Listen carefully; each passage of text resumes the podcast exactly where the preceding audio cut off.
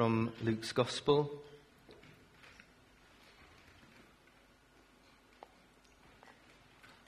Edward asked me to bring a short word tonight, and um, it got longer as I sort of. So I'm sorry if it's not as short as uh, we'd planned, but we'll see how we go. So it's Luke 17, reading from verse 20. It should be on the screen if you'd like to follow it or in your own Bibles. Once, on being asked by the Pharisees when the kingdom of God would come, Jesus replied, The coming of the kingdom of God is not something that can be observed, nor will people say, Here it is, or there it is, because the kingdom of God is in your midst. And if you've got a Bible with you, you might have a little note there saying, See down below. And in your midst could be also within you. Then he said to his disciples, The time is coming when you will know when you will long to see one of the days of the Son of Man, but you will not see it. People will tell you, There he is, or here he is. Do not go running after them.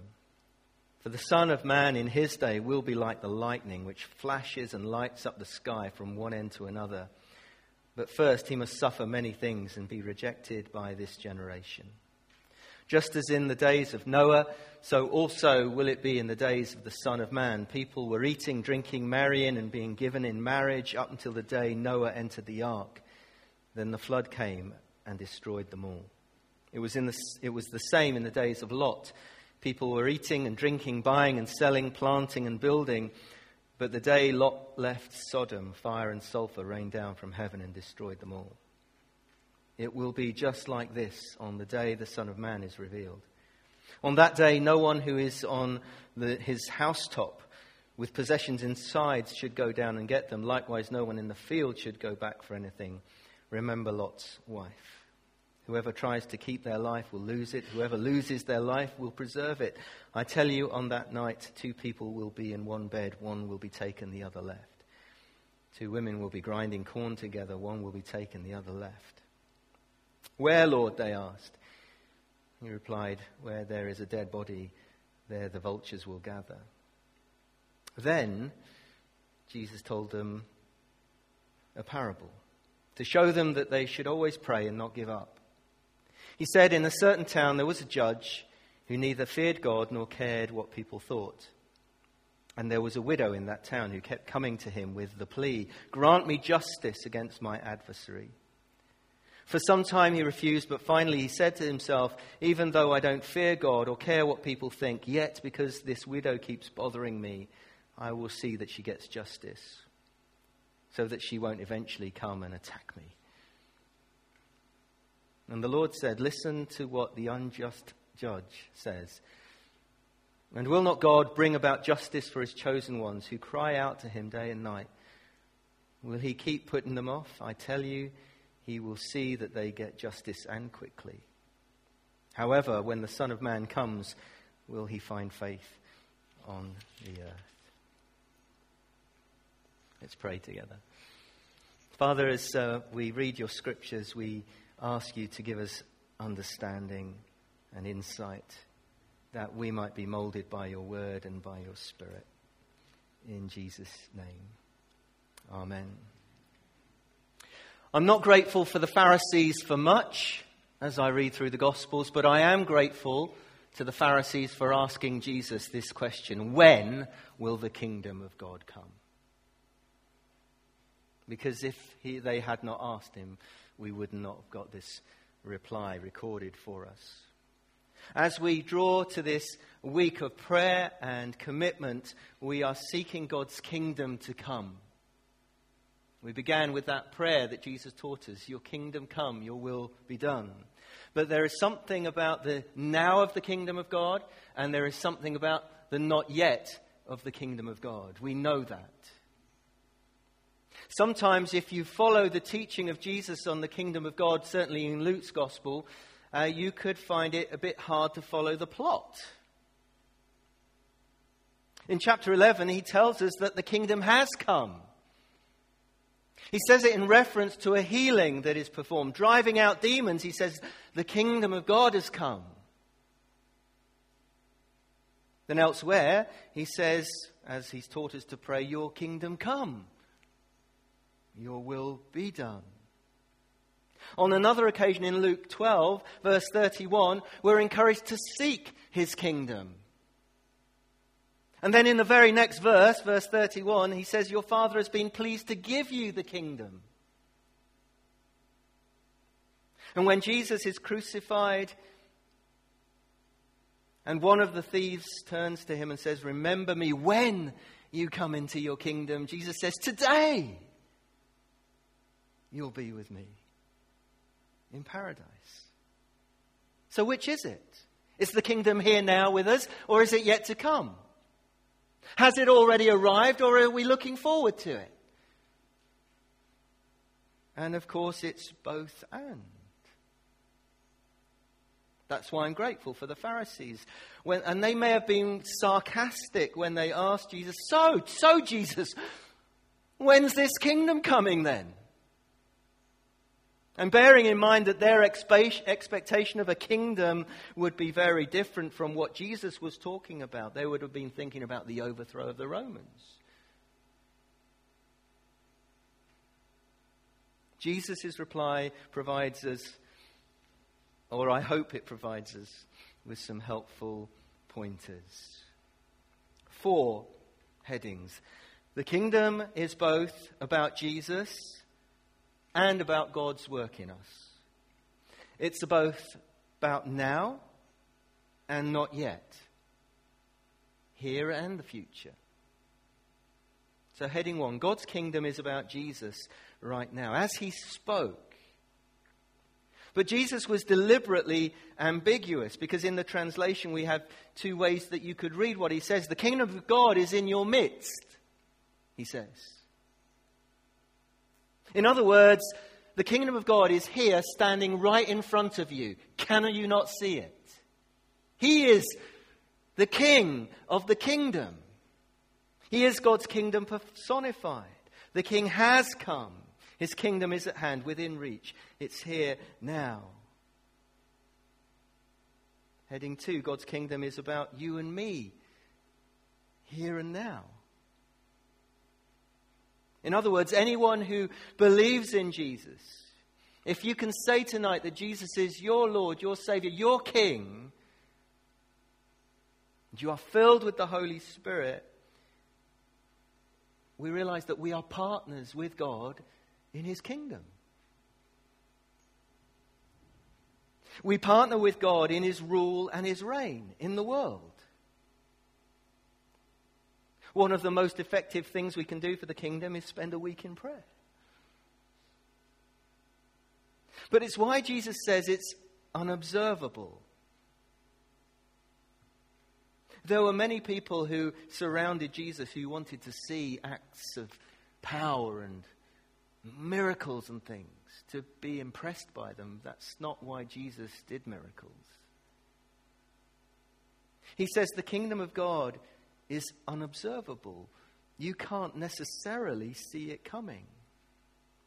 So the world that doesn't know who Jesus is has no idea that the kingdom of God is here and that the kingdom of God is coming. That there's a revolution on, that a new creation has begun because they're totally oblivious to it. And on the outside, if we look around, just take a moment to look at each other, we look just like everybody else. Some of us have got hair, some of us haven't. Some of us are younger, some of us are older. But we look like just anyone else. If we were walking down the street, we wouldn't have, I mean, some of you may have this, I haven't noticed yet, but I will look out for a holy glow about you. You know, that ready glow that everyone would, oh, yes, that person's in the kingdom.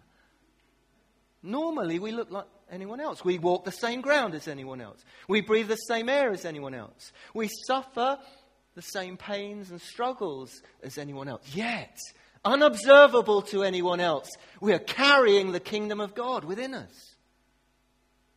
We are agents of the kingdom of God. We are ambassadors of the kingdom of God.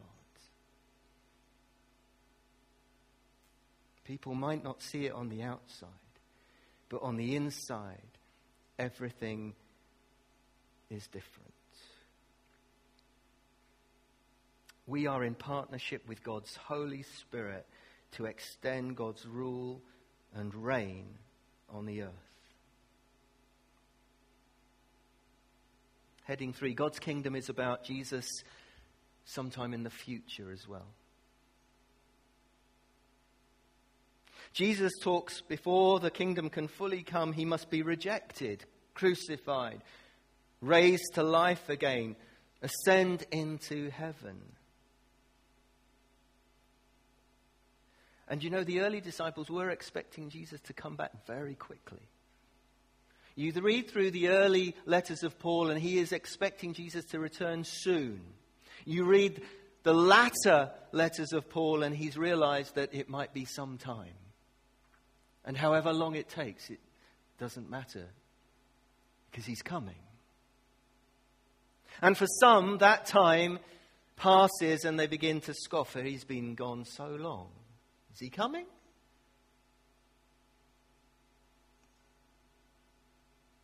Time will pass, and he makes reference, Jesus, to the days of Noah, to the days of Lot, and the destruction of Sodom. The delay only means that God is saving and saving and redeeming and bringing this new creation.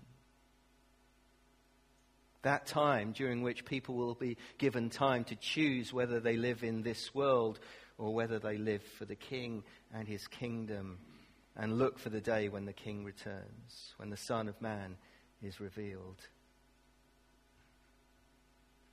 Part of me wants Jesus to return tomorrow. But part of me doesn't because there are people who are not yet saved that I want to see saved. And if he returns tomorrow, it may be that they're like those in the days of Noah. They're like those in the days of Lot. He said, Well, we'll drink and be merry, and then, you know.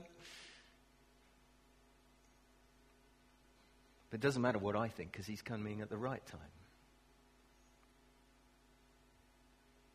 Jesus calls himself the Son of Man. You know it's his favorite self description of himself.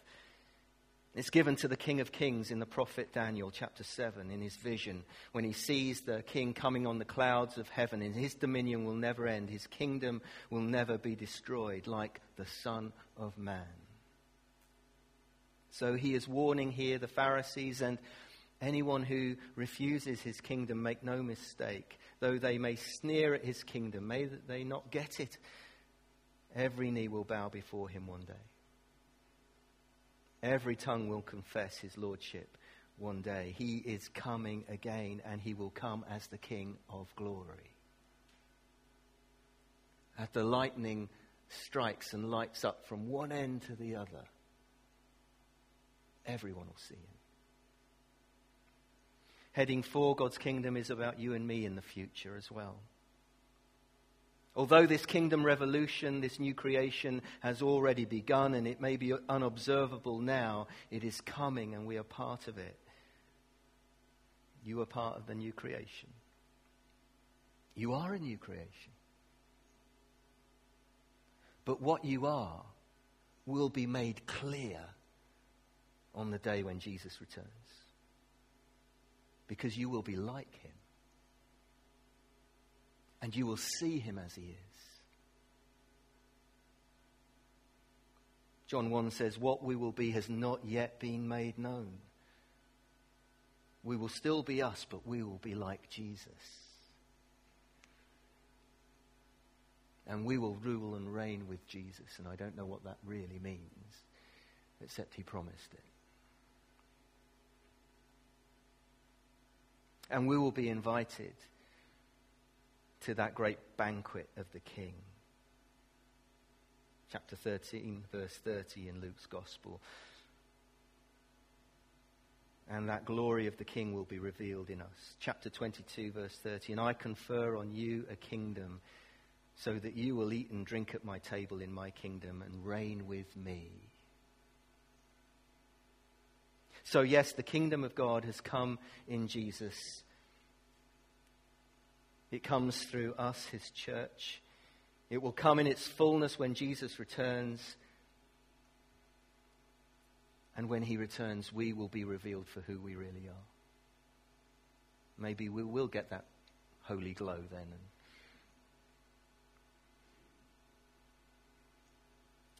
And then Luke places this parable right after this section. This parable of the persistent widow, which is where I started. I thought, I'm going to speak about this parable because it's the week of prayer that we've got, but I was drawn into looking at the kingdom of God coming. Because it's a prayer that I pray so often, your kingdom come, even for situations, for broken situations, for children, for marriages, because we want to see God's kingdom break into that. But notice that that parable ends with a reference to the second coming of Jesus. When the Son of Man comes, will he find faith on the earth?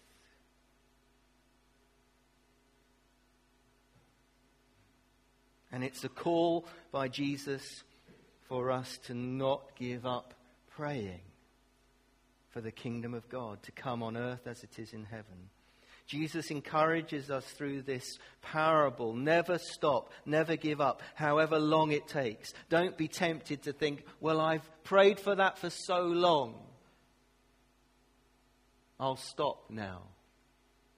No, we keep on. And those of us who have prayed for years and years for things and still not seen the fulfillment of them, I know the disappointment of that sometimes. But we don't see the whole picture. I had a revelation of this just a few uh, weeks ago when we took Tina's celebration. She's with the Lord Jesus. She came to faith gloriously, was a great evangelist. One of her friends who is in the church had invited her for many, many years to come on an alpha course. Tina said, No, no, no, no, no, no, no. Someone else invited her, and she said, Yeah. Is that an answer to the first person's prayer? Of course it is. Kingdom came. And eternity changed. Never give up. The kingdom of God is within us, and He is working in and through us in ways that we cannot conceive at times. And we must never doubt that God, who hears and delights in our persistent prayers will come, will answer. As this unjust judge who didn't fear God and didn't care about anyone. What a thing to have written about you in the scriptures. This man didn't fear God and didn't care about anybody, but even he was moved because of the persistence of this widow. He was afraid that she would beat him up.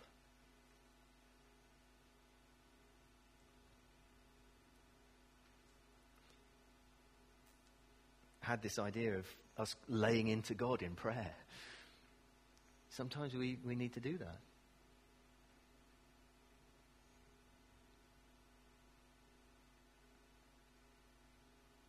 I was reading a little um, description of prayer. I, uh, it was from Tim Keller's book on prayer, and um, I just noted a few things down.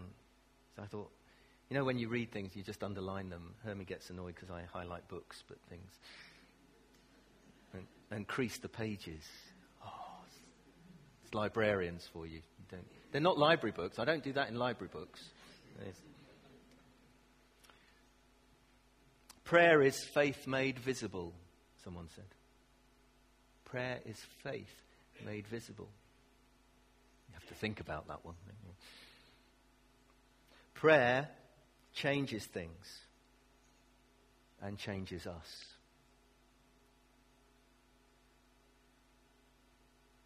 Prayer is the easiest thing in the world and the hardest thing in the world. George Herbert said, Prayer is God's breath in us, returning to its Creator. Prayer is God's breath within us, returning to its Creator. It is the soul in paraphrase, the heart on pilgrimage. I like that one. Prayer is the heart on pilgrimage. It is reversed thunder. So as we embark on 24 7, I'm so pleased, Edward and I have been so pleased as we've looked at that list being filled and filled and filled and filled and filled and filled. And then we realized we'd left off the other Sunday. or it got lost. And we, we're trusting it will be filled. So thank you for taking part in this week. Who knows? We won't be able to measure it in two weeks' time. What's God done then? But I tell you something the kingdom of God will have come. Amen. Amen. Let's pray together. We just commission ourselves tonight, Lord.